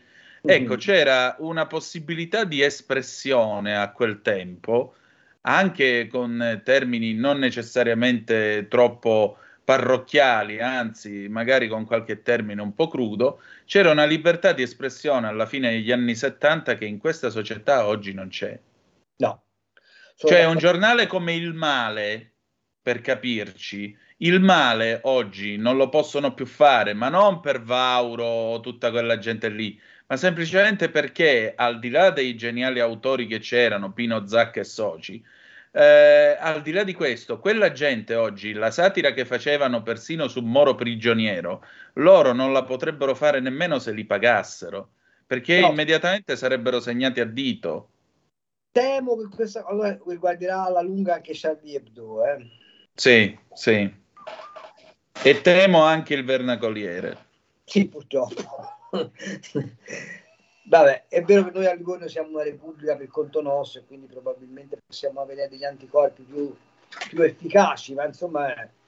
E, e, poi dal punto di vista dell'economia devo dirti che oggi ho registrato questa idea di Giorgetti, credo, di, di fare una finanziaria strengatissima. La Nadef, come sapete, domani va in, in uh, Consiglio dei Ministri e vedremo che cosa ci scrivono. Mm, a occhio credo che scriveranno che, che attendono un, un, uh, una crescita dello 0,6%, che se, se fosse vero uh, non sarebbe neanche così malissimo perché i, i, i, tutti gli studi ci danno fra meno 0,3 e piatti e quindi 0,6 sarebbe un punto sostanzialmente rispe- smentendo i corifei non ci sono soldi per fare praticamente nulla. Per le pensioni ci sarà un miliardo, un miliardo e mezzo, due miliardi a sta grassa, quindi probabilmente si farà un intervento ponte esclusivamente per eliminare l'eredità scomodissima che ci ha lasciato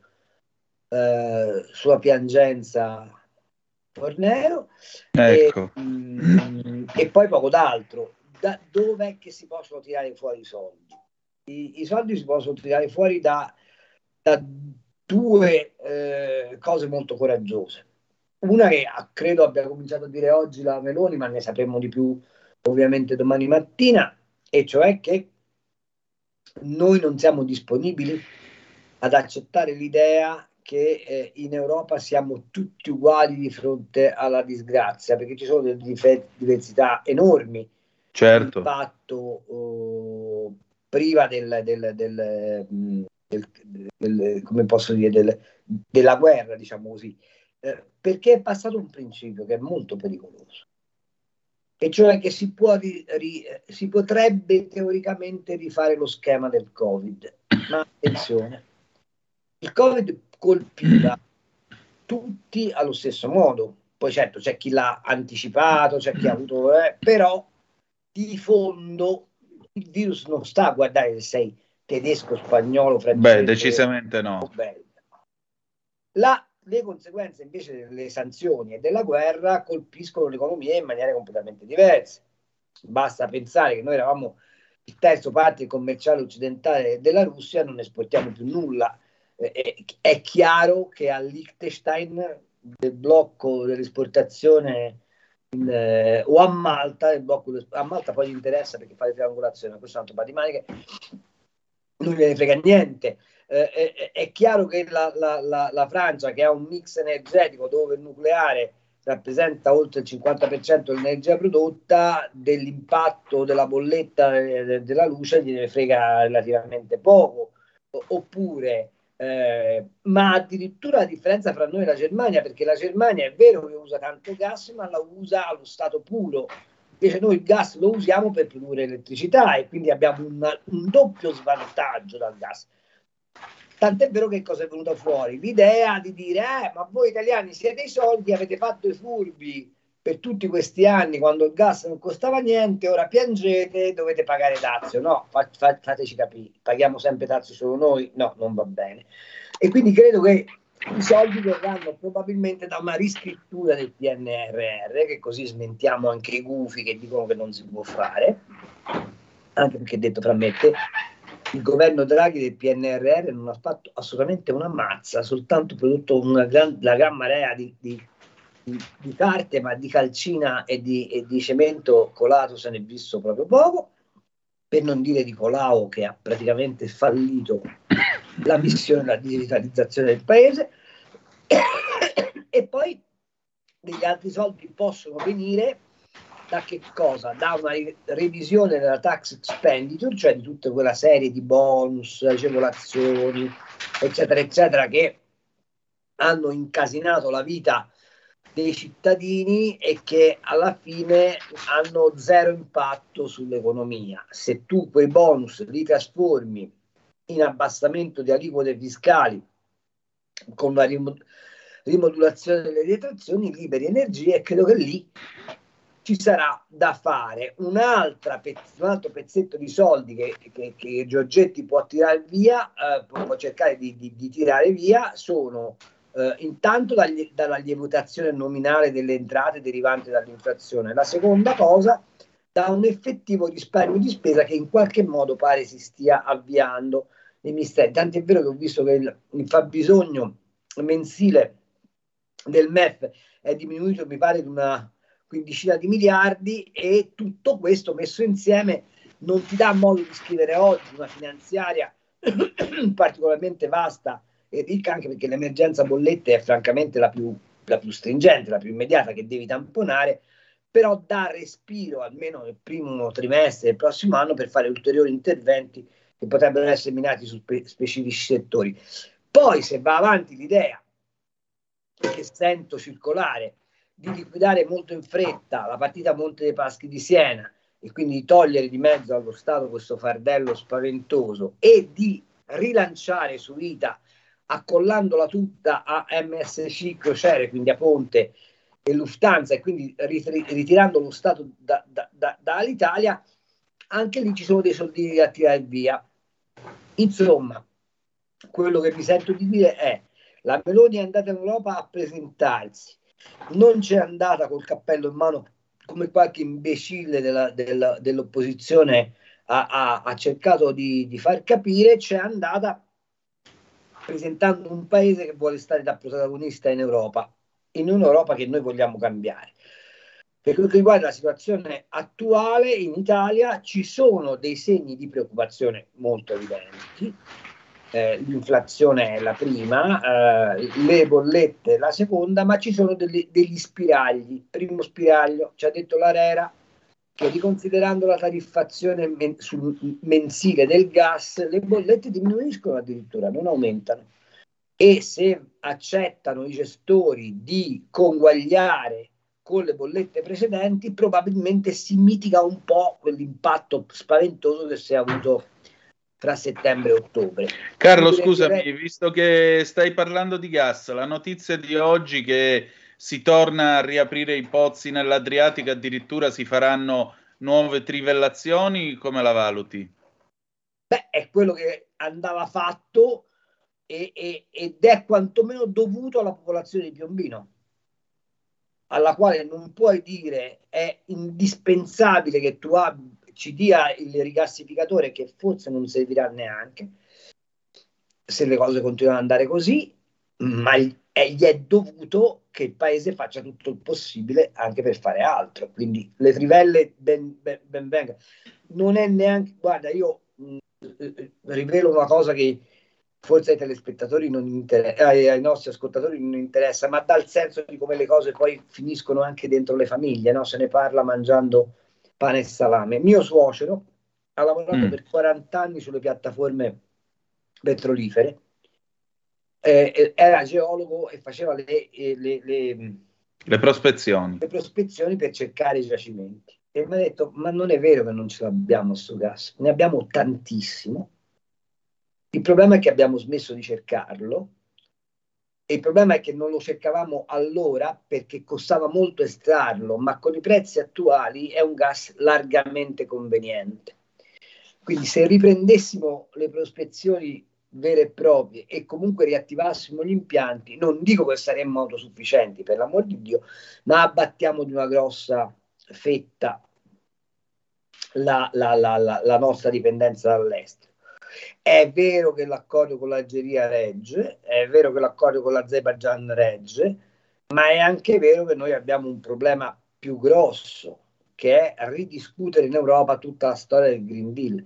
Guarda, ho fatto un pezzo oggi che esce domani su Verità e Affari, in cui la Conf Cooperative dice, eh, ti cerco il dato esatto, perché se no dico una puttanata e non mi va. Allora, la Conf Cooperative dice, e se non ci saranno interventi di sostegno alle imprese, mh, mm, a rischio ci sono 1,6 milioni di imprese in Italia per 5,6 milioni di occupati che non hanno i soldi per affrontare gli investimenti necessari a mettersi al passo con quelle che sono le previsioni del Green Deal europeo. Allora, che meraviglia! Allora, se la portata è questa... Se la portata è questa, io ti chiedo 30 secondi di pausa vai. e poi torniamo. Stai ascoltando Radio Libertà. La tua voce libera, senza filtri né censura. La tua radio.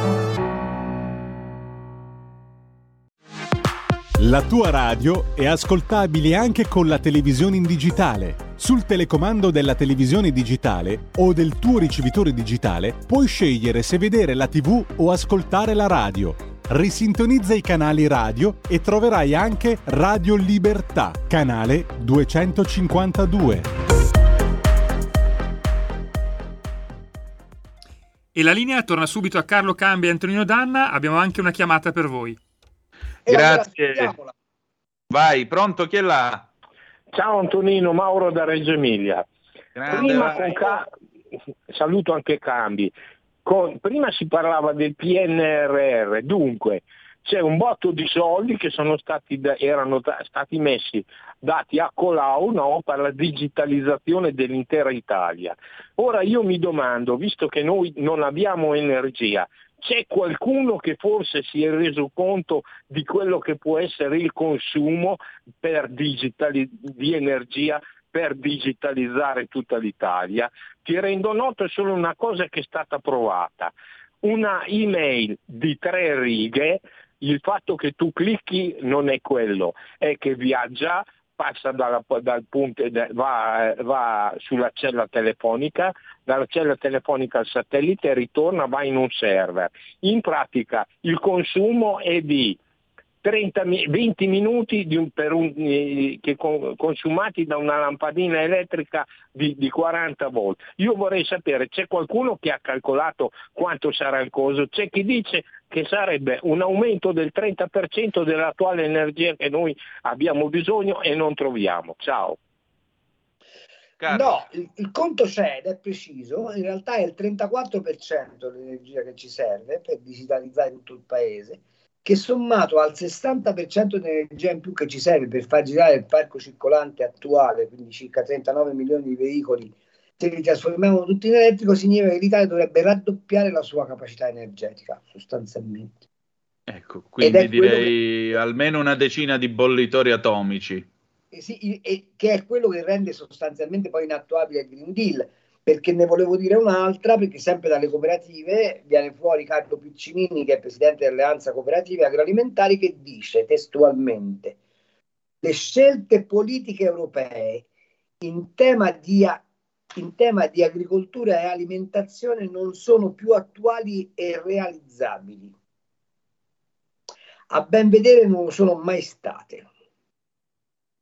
Lo puoi ripetere per quelli che si vanno a sdraiare intralciando i cristiani che vanno a lavorare, per favore, Carlo? Ecco.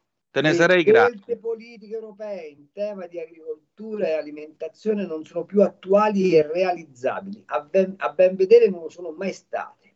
Ecco. Implementa- l'implementazione degli obiettivi fissati dalla strategia Farm to Fork, ripeto che il Farm to Fork è la declinazione agricola del Green Deal, di cui non è mai stata presentata alcuna analisi di impatto da parte della Commissione, porterà inevitabilmente ad una riduzione dei volumi produttivi e a un aumento dei costi di consumo dei beni alimentari. Cioè, il Green Deal si è tradotto in aumento delle bollette, aumento dell'inflazione alimentare, la prospettiva che un milione e mezzo di imprese vadano gambe per aria e l'irrealizzabilità degli obiettivi perché noi dovremmo raddoppiare la nostra produzione di energia non ricorrendo a fonti fossili. Un affarone. Tutto questo da qui al 2035, vedete voi se in dieci anni tutto questo è possibile. Un affarone, abbiamo una Poi telefonata. Meloni va in Europa col cappello eh. in mano. È l'Europa che dovrebbe venire a chiederci scusa. Per il sì, ma in ginocchio però. Eh, esatto. Abbiamo una telefonata, pronto? Chi è là? sì, sono Walter dal Friuli. Ciao. Ciao, grande. Ciao, ciao, ciao Carlo, ciao. Non, non, non ci conosciamo, però i ragionamenti che ascolto sono ragionamenti molto seri e molto leali. Io definisco leale quando le persone con le quali in qualche modo parlo dicono diciamo, la verità per quello che loro conoscono della, della, verità.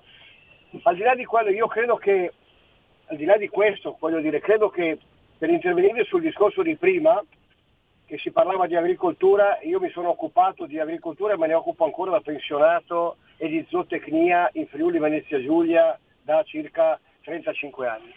L'unica speranza per l'agricoltura nostra è quella di entrare in un concetto, in un contesto di autonomia regionale e dopodiché decidere in che modo impostare le filiere.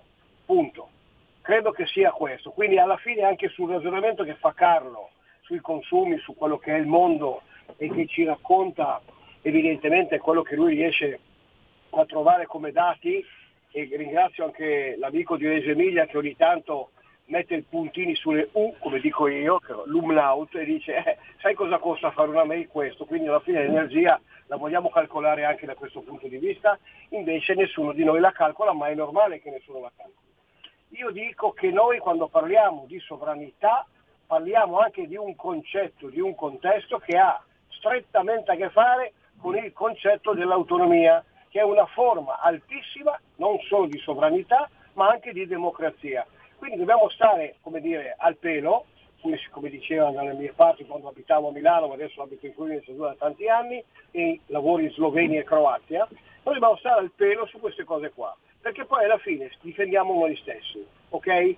Solo se uno ritrova un contesto, un concetto, fiduciario nella, con le persone, con la gente, che li porta ad avere degli interessi anche nei confronti della nostra nazione, riuscirà a superare questo momento ma lo può fare soltanto se ha in testa che cos'è la sovranità. Mentre invece Conte, la sinistra e tutti quelli che gli sono dietro stanno facendo esattamente il contrario, non vogliono far capire niente alla gente, al di là dei conti che fa Carlo, che fa Carlo che fa bene a farli, ma è lì, è lì il nodo, è lì, è lì che Carlo Magno ha tagliato il nodo. Grazie, vi saluto e anzi vi ringrazio per la trasmissione. Ciao ragazzi, buon lavoro. Un abbraccio. Ciao Walter.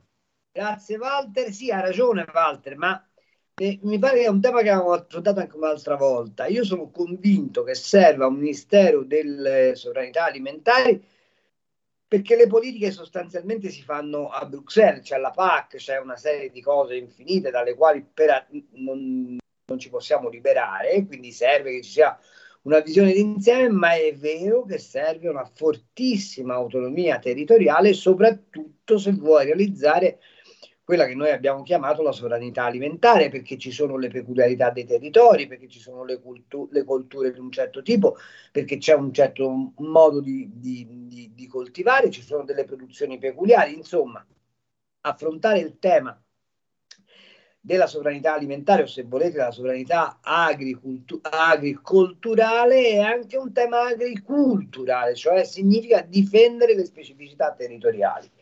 E credo che questa dovrebbe essere una linea che si intesta la Lega, ma non per tornare a vecchi echi separatisti, ma per dare al federalismo un contenuto forte di sviluppo economico e di tutela dei valori territoriali. E credo che anche un meridionale come Antonino eh, possa ben convenire che rilanciare le identità dei territori, anche del meridione o soprattutto del meridione, significa riscoprirne la straordinaria ricchezza in termini di opportunità economica se i modelli di sviluppo che tu proponi per il Sud non sono la fotocopia di quelli che servono al nord o pensati per fare un piacere al nord, come ha fatto la democrazia cristiana per troppo tempo, implementando delle produzioni che col meridione non avevano nulla a che fare, ma servivano al compromesso catto comunista per avere forti aggregati operai do, da sindacalizzare e quindi sostenere la sinistra ed avere forti poli di eh, eh, eh, voto di scambio attraverso le, le assunzioni pubbliche o peggio ancora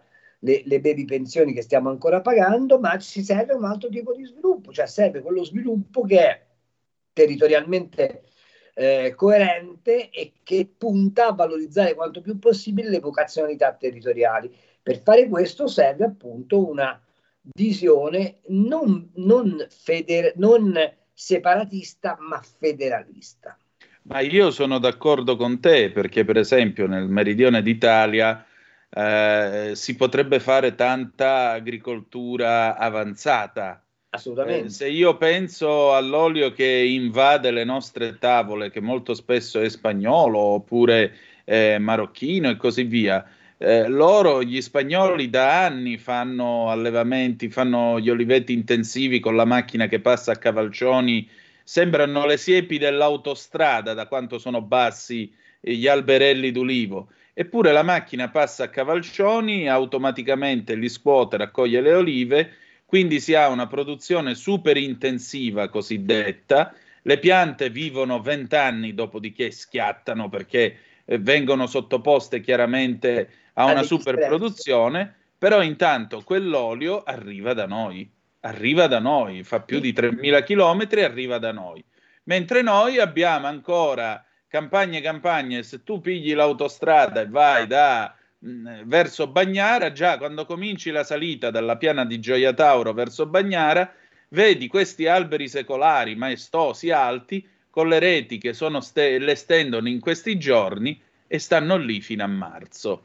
Ora, capite bene che eh, sì, il prodotto è certamente di qualità maggiore, eccetera, eccetera, ma possiamo far coesistere ambo le cose oppure no? Assolutamente sì, ma questo è il tema della sovranità alimentare. E cioè, intanto le caratteristiche di coltivazione, i territori, le, le, le composizioni dei suoli, eccetera, eccetera, comunque dando delle peculiarità. Ma tu puoi fare tranquillamente delle produzioni massive, chiamiamole mass market, che difendono il mercato, che consentono anche a coloro i quali non eh, hanno una disponibilità alta di quattrini di accedere a un buon prodotto. Come no? E rafforzano la base produttiva. Poi puoi fare le eccellenze, ma faccio un ragionamento. Quanti di voi vanno al supermercato e comprano l'aceto tradizionale di Modena? Ok? Che è un aceto buonissimo, aromatizzato, fatto però nella maniera in cui si fanno tutti gli aceti.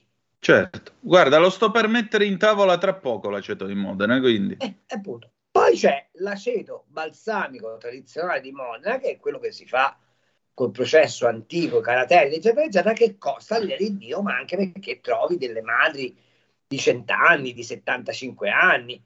È quello che gli estensi utilizzavano come prodotto diplomatico.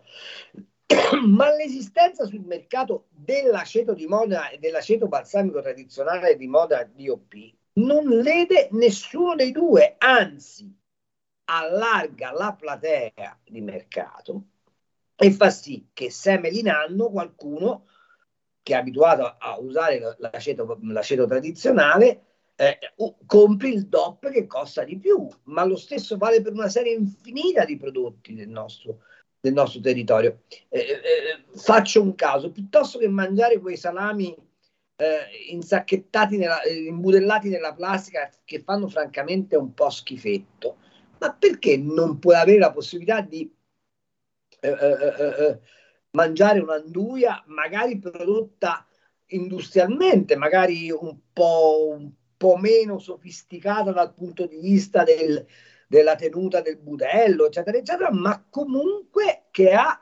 perfettamente il DNA territoriale e magari un prezzo accettabile. Insomma, il tema centrale è oggi come metti insieme la compatibilità economica del consumatore con la compatibilità economica del produttore.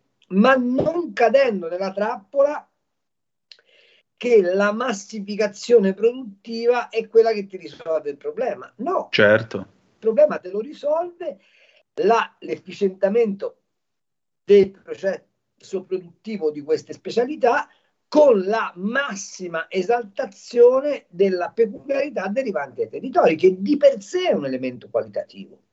Eh, non è che una, una, una, un'oliva di mignola piuttosto che una nocellata del Belgio piuttosto che una torta eh, sono, sono la, la, stessa cosa, non sono comunque la stessa cosa.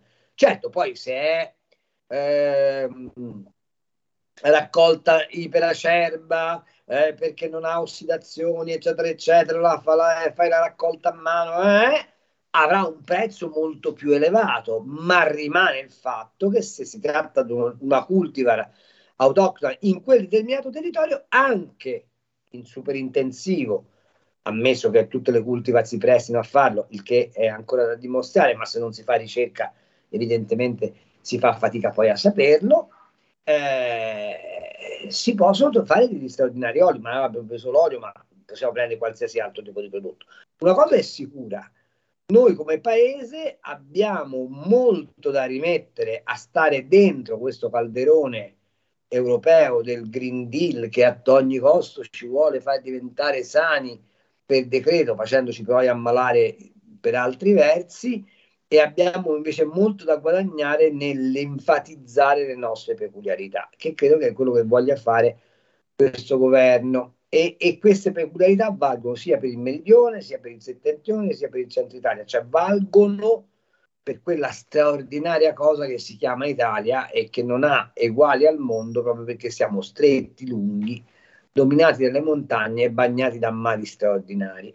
Condivido, condivido. Senti, sono arrivate alcune zappe al 346 642. Sappiamo, visto che siamo agricoli. Sappiamo. Ma sì, ha voglia. Eh, 346 642 7756 se ce le volete mandare, oppure se volete telefonare abbiamo ancora un 5-6 minuti per voi al, allo 0266 203529. Berengario in Subrico saluta e dice: Ho un capoarea, molti medici miei interlocutori che sono appassionati di pesca. Tutti mi dicono che i giapponesi sequestrano, tra virgolette, i tonnetti da piccoli, li fanno crescere in enormi gabbie e li pescano quando sono abbastanza grandi. Qui di fronte a Ventotene fanno una gara di pesca al tonno, ma si prende roba da 25-50 kg quando va alla grande. Saluti. Poi ancora, siccome io ho detto che Ananasso era un dannunzianesimo, eh, tre palle, un soldo, ma che problemi hai Antonino? Che ti frega se uno dice Ananasso? Qual è il problema? Perché d'annunziano C, due asterischi, non so che vuol dire, c'è anche tu un'antica civiltà. Non ho capito il senso della parte finale. No, io non ho nessun problema, ci mancherebbe pure eh, se qualcuno dice Ananasso, tra l'altro si dice pure in dialetto, non è questo il problema. Eh, il problema è quando viene usata questa parola in termine dileggiatorio eh, e dileggiativo del concetto di sovranità alimentare e vieni considerato quasi un cretino che fa l'italianizzazione delle parole come ordinò Starace, no? che si inventò qui si beve per non dire bar, qui si beve tutto attaccato, oppure tramezzino per non dire sandwich. Cioè, queste cose che francamente questo continuo alludere al fascismo, al fascismo tra l'altro più deleterio, perché almeno alludessero a Giovanni Gentile, no, alludono proprio alle puttanate di Starace. Eh, lo sapete che Starace, per esempio, emanò un foglio di disposizioni che stabilì che la giusta dimensione del saluto fascista, che ovviamente io non eseguirò in diretta, né tantomeno in privato, ma eh, la giusta dimensione del saluto fascista pre- prevedeva il braccio teso con un'inclinazione misurabile da goniometro in gradi 170. Perché 170 e non 135? Per dire. Eppure Starace normò pure questa cazzata, rendetevi conto. Beh, Prego, Carlo. In Europa ci hanno normato anche l'ampiezza delle vongole, quindi voglio dire... O la lunghezza delle carote, che fa ancora più ridere, voglio dire. E cioè... la curvatura della banana. Però adesso noi abbiamo un caricabatterie unificato, grazie Europa. Eh beh, se, è una cosa meravigliosa. Detto questo, no, eh, il, il punto sulla sovranità alimentare è, è ma, ma, vedi, come fai in un paese che riduce tutto, tutto a macchietta, tutto a polemica di Coppi Bartali, a, a fare un ragionamento complesso qual è quello della sovranità alimentare? Non lo fai perché siamo, siamo, purtroppo innatamente provinciali, perché il concetto non è discutiamo del problema, ma il, il concetto è c'è un'occasione per poter fare polemica con te? Sì, esatto, questo è il punto. Allora, però, il punto è, però una cosa va detta, anche questa roba del fascismo basta, non se ne può più. Cioè, perché cioè, intanto io sono sempre stato, uh, cioè, l'ho detto, de- allevato a pane e mazzini, come, come, ti fa, come ti viene in mente che io possa essere mai, mai stato fascista? Ma a me non viene proprio in mente. No, Poi no, vieni pure da Livorno, come fai? Ma, ma, quanti sono quelli che stanno con noi, dalla parte nostra, intendo culturale, che, che, che del fascismo non, sa, non gliene frega niente. Ma ah. perché è passata l'idea che se non stai con, col politicamente corretto sei fascista? Ma, ma Carlo, scusami, ma chi è, è che può davvero chi è che può davvero in questo paese ormai parlare del fascismo avendolo visto? Solo gente che è nata attorno al 1930, se va bene, cioè signori e signore che oggi hanno 92-95 anni e che all'epoca dei fatti comunque erano dei bambini. Quindi non hanno assolutamente idea di quello che volesse dire vivere sotto il fascismo, avere vent'anni sotto il fascismo, avere 40 anni sotto il fascismo e magari avere un'idea politica diversa e venire a essere preso di notte e costretto a bere l'olio di ricino, come si vede nel film a Marcord, che farà anche ridere a Marcord quello che vuoi, però la scena in cui il padre di Titta viene portato lì al comando e gli fanno bere l'olio di ricino è probabilmente una cosa, è una cosa umiliante, persino per chi la guarda. Sì, ma, ma, ma ecco, torno per un attimo a, a, al, al nostro viaggio in Ungheria e lì però la gente che si ricorda cos'è il comunismo c'è.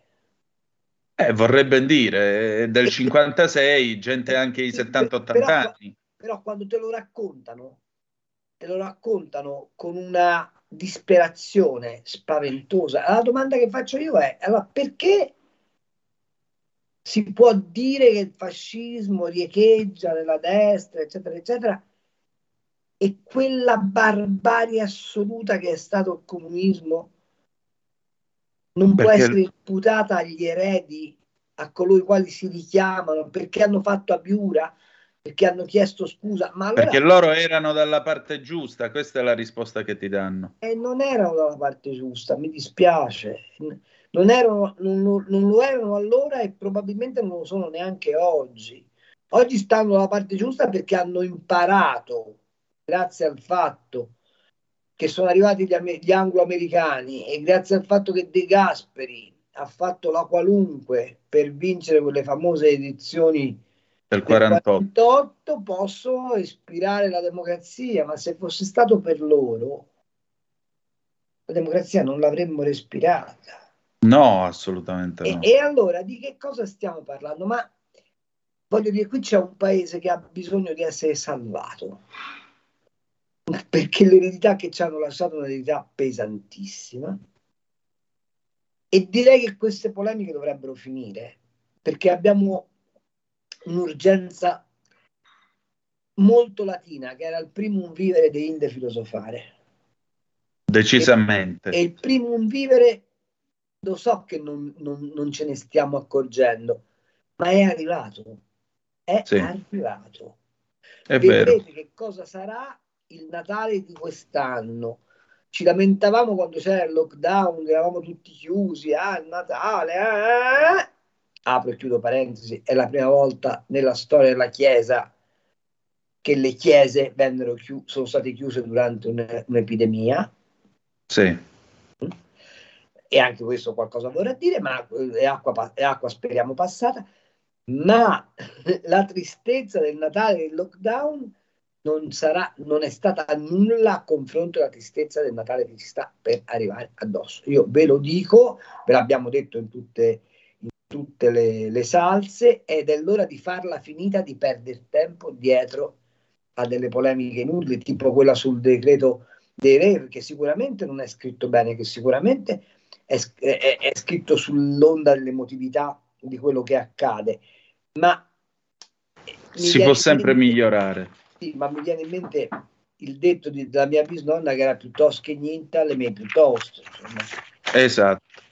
Carlo, noi siamo arrivati alla fine di questa puntata e io ti voglio ringraziare come ogni giovedì del tuo tempo e della tua disponibilità. Io ringrazio te della tua professionalità, dell'amicizia che ci stiamo scambiando, di quella che, della nostra amicizia che spero sia contagiosa per chi ci ascolta, perché siamo tutti amici. È e, vero, è una cosa bellissima questa che stai dicendo. E, e vorrei e mi spiacerebbe vivere in un paese dove il rispetto reciproco è il primo comandamento di ogni azione. Vabbè. Grazie, grazie davvero, grazie Carlo. E... Un abbraccio grande, mi raccomando, goditi weekend prossimo 21 e oh, buoni anni 70, che te devo dire? Beh, eh, allora sì, vabbè, oggi per me è il 3 novembre del 1976, per cui sì, grazie, grazie tante. Ciao, Saluti a voi nel ventunesimo secolo. Allora. Non ti preoccupare che noi qua con la TV in bianco e nero stiamo benissimo. Allora, Beh, fra un po' avrai anche il conforto di, di come si chiamava? Della, di Nicoletta Orzumanno, la signorina Buonasera, te la ricordi? Certamente, vediamo che cosa c'è stasera sul primo o sul secondo, mo vediamo. allora, Buona serata Carlo, allora grazie. per essere stati con noi, ci ritroviamo domani alle 18.05 trattabili, che dire di più, che ci salutiamo con una bella canzone d'amore di Ivano Fossati, C'è tempo del 2003, grazie per essere stati con noi. E ricordate che malgrado tutto, the best is yet to come, il meglio deve ancora venire. Vi ha parlato Carlo Cambi insieme con Antonino Danna, buonasera. Avete ascoltato Ufficio Cambi.